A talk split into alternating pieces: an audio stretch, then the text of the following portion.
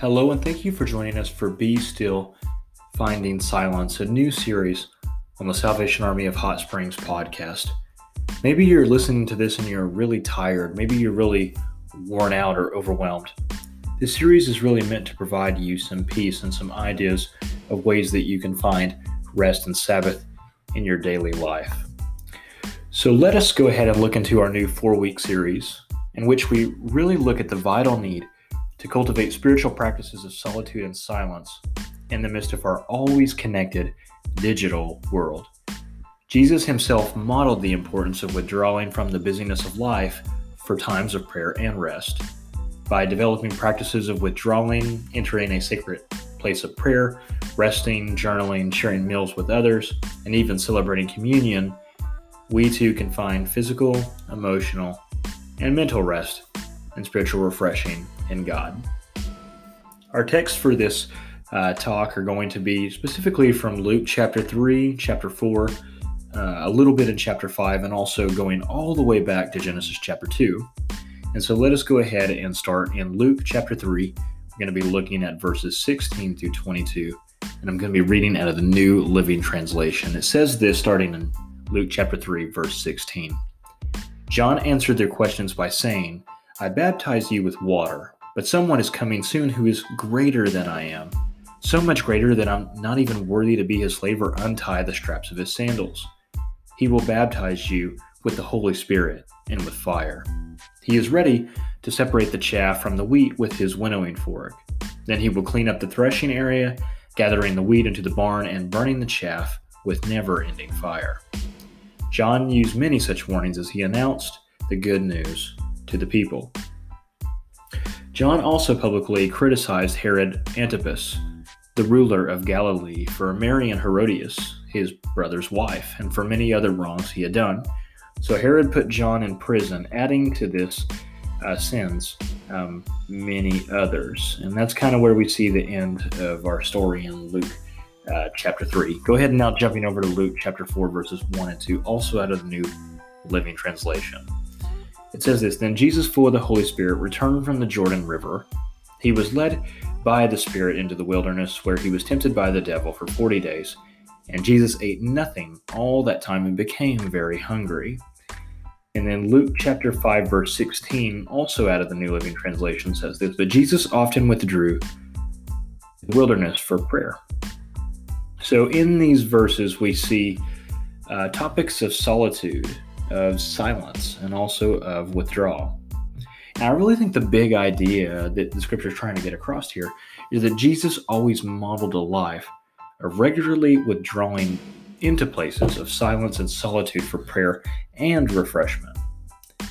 And I think what we can use to apply to us today as, as disciples of Jesus, as we're striving to be more like Christ, we need to follow him by entering into times of solitude and silence intentionally setting aside time to withdraw from our busy and our distracting world. And so now let's kind of dig into this a little bit. So in Luke chapter 3, verses 16, and also in 4, verses 1 and 2, we see this incredible model of rest within the life of Jesus. Immediately after his baptism, Jesus went straight into the desert from his baptism. And it says this in Matthew chapter 4, verse 1. The word for desert here is an interesting one. It can mean uninhabited, deserted, remote, solitary, or even a lonely place. Jesus began his ministry with 40 days of solitude in a quiet, lonely place. And what I take away from that is this Jesus did not end in a place of rest, he began from a place of rest. And that actually can speak so much to us today. Again, rest is not something you do after you're already wore out from ministry, it's what you do before you began. Really, I think our perception in reading Luke might be this it might be that being in solitude and silence made Jesus weak or a target for the devil to come and tempt him, as we see in Luke chapter 4, verses 1 and 3. But however, I think entering into the desert or the wilderness really was not a result in weakness, but rather in strength. God's Spirit led Jesus in 40 days of solitude and silence so that he could gain the strength needed to take on the devil's temptation. Notice as Jesus left the place of solitude, he returned into Galilee with a spirit of power. And I think also, too, entering into the desert or a solitary place was not just a one time act for Jesus. It happened over and over. In all four gospel accounts, it continues to emphasize Jesus' intentional and regular habit for entering into places of solitude and silence, to be with God and to be strengthened. Luke 5:16 as we read earlier tells us that Jesus often withdrew to lonely places and he prayed. Jesus' relationship with his heavenly Father always took precedence over the work that he had before him. Because God was at the center of his life, Jesus was able to put aside things other than uh, maybe things to maintain the priority of his relationship with God. That was always the first thing of spending time with his Father. As followers of Jesus, we too also need to regularly enter into places of silence and solitude to meet with God and to be strengthened for our ministry He has called us to do. In Mark 3, Jesus sends out the 12 to preach, to heal the sick, and to cast out demons. But there's something else that goes on here. Mark 6 30 through 31 records what happens when they return back to Jesus. The apostles gather together around him and they report him all they had done and they had taught. Then, because so many people were coming and going that they didn't even have a chance to eat, he said to them, Come with me by yourselves to a quiet place and get some rest. Immediately following their amazing and their fruitful ministry trip, Jesus invites his disciples to enter into a place of solitude and silence. As you're hearing this, you're thinking, well, that sounds really great, but that's so hard. And it is. It is extremely challenging to experience silence in a world that's very loud, that's always on, always connected. But when we do experience silence, we normally attempt to fill the silence with noise and distraction if we're being honest. Yet, silence allows us to pay greater attention to what the Holy Spirit is doing in our lives and speaking to us. It is in the stillness and the quietness of our life that we often begin to develop a deeper and a truer sense of self awareness. Dietrich Bonhoeffer said this He says, We are so afraid of silence that we chase ourselves from one event to the next in order not to have to spend a moment alone with ourselves, in order not to have a look at ourselves in the mirror. And this can be rather true for many of us. The silence is scary. Being silent and alone with God allows Him the opportunity to speak first and last to us. And so I'm encouraging you just to be try to begin practicing solitude and silence challenge yourself to take the next five days to set aside maybe 10 to 15 minutes a day to be alone with God in solitude and silence. With no other books than your Bible, no music, nothing else to distract you, just go and spend time with Him. So, as we come to the end of our talk today, I want to throw one more kind of picture uh, out there for us regarding rest, and it goes all the way back to the beginning in Genesis chapter 2, verses 1 through 3. And here we have this picture of uh, Creator God who's created so many things. He's so proud of them. And we see that something happens here at the end of the creation story. He says, So the creation in the heavens and the earth and everything in them was completed. On the seventh day, God had finished his work of creation, so he rested from all his work. And God blessed the seventh day and declared it holy, because it was the day when he rested from all his work of creation. And so, a few uh, reflection questions as we end our time is how do you find yourself responding to unwelcomed slowdown in your life or quiet times, quiet moments? What thoughts and emotions do you experience? And what fears maybe are drawn up or are you aware of? Again, kind of back to our Dietrich Bonhoeffer quote that we are often so afraid of silence that we chase ourselves from one event to the next in order not to have to look back and spend a moment alone with ourselves, in order not to have to look at ourselves in the mirror. It's kind of what it's talking about here in that first reflection question. What do you experience and what are your thoughts? And what fears are you aware of? Maybe are the things you're thinking, do they scare you? in that way, unfortunately, you hop from thing to thing to thing, never really thinking about your life. Our second reflection question is God's rest in Genesis 2 is all about filling a sacred space with his divine presence and celebrating the beauty and abundant abundance of creation. The Sabbath uh, practice is a way for humans to remember God's presence and his ideal purpose for creation. What are some of the simple things you can celebrate and be thankful for? And what are some things that you would like to share with someone else this week? And I think lastly, going back to the Luke scripture, in what ways can we model the rest and solitude of Jesus in our busy world? Um, I often call Sabbath holy leisure.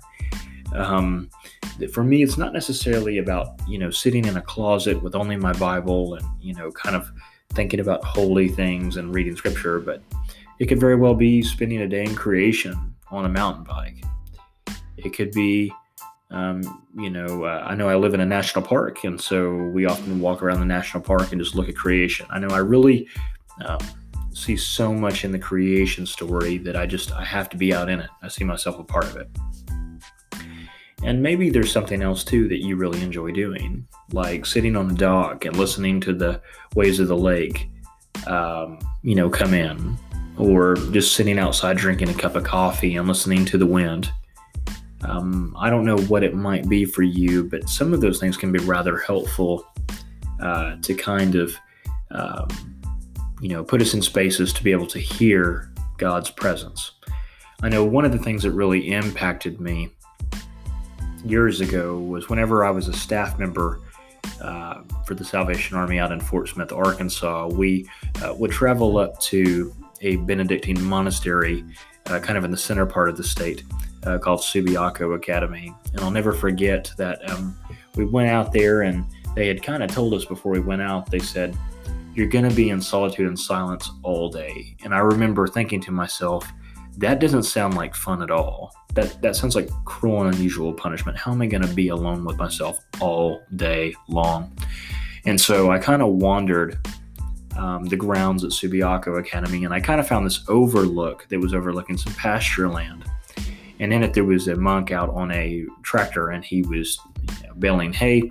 And then, kind of off in the distance as well, to my right hand side, there was a monk also keeping some bees uh, around a bunch of uh, supers, and he had on the full bee suit and everything. And honestly, I just kind of sat there thinking, gosh, I don't know what I'm doing out here. Um, although I did have my Bible with me, and I'm just kind of sitting there. And I'll never forget the bell chimed, and I literally see all of these monks stop the work that they're doing and they pulled out scripture and they started reading it. And they did so for about 15 minutes.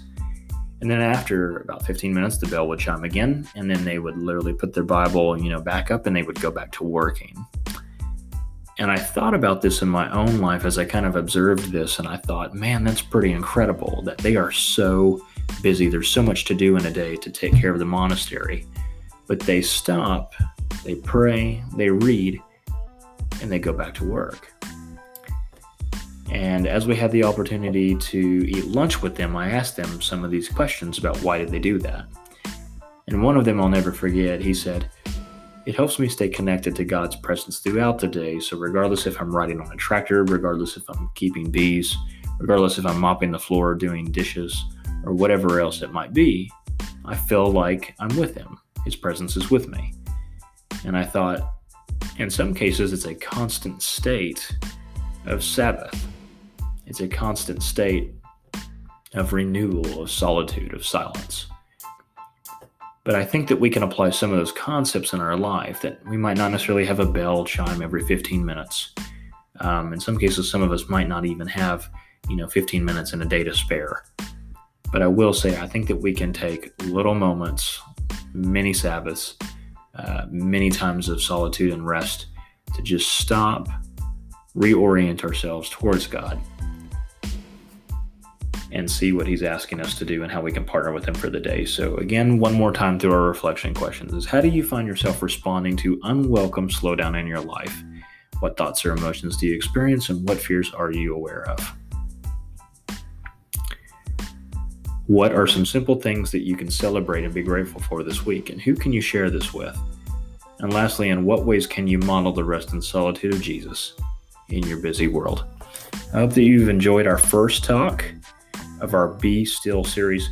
We're going to keep looking at this for a few more weeks um, as we're looking to find silence in our very loud, busy world. I hope that you find this encouraging and come back and join us next week as we continue into week two of Be Still. Take care, everyone.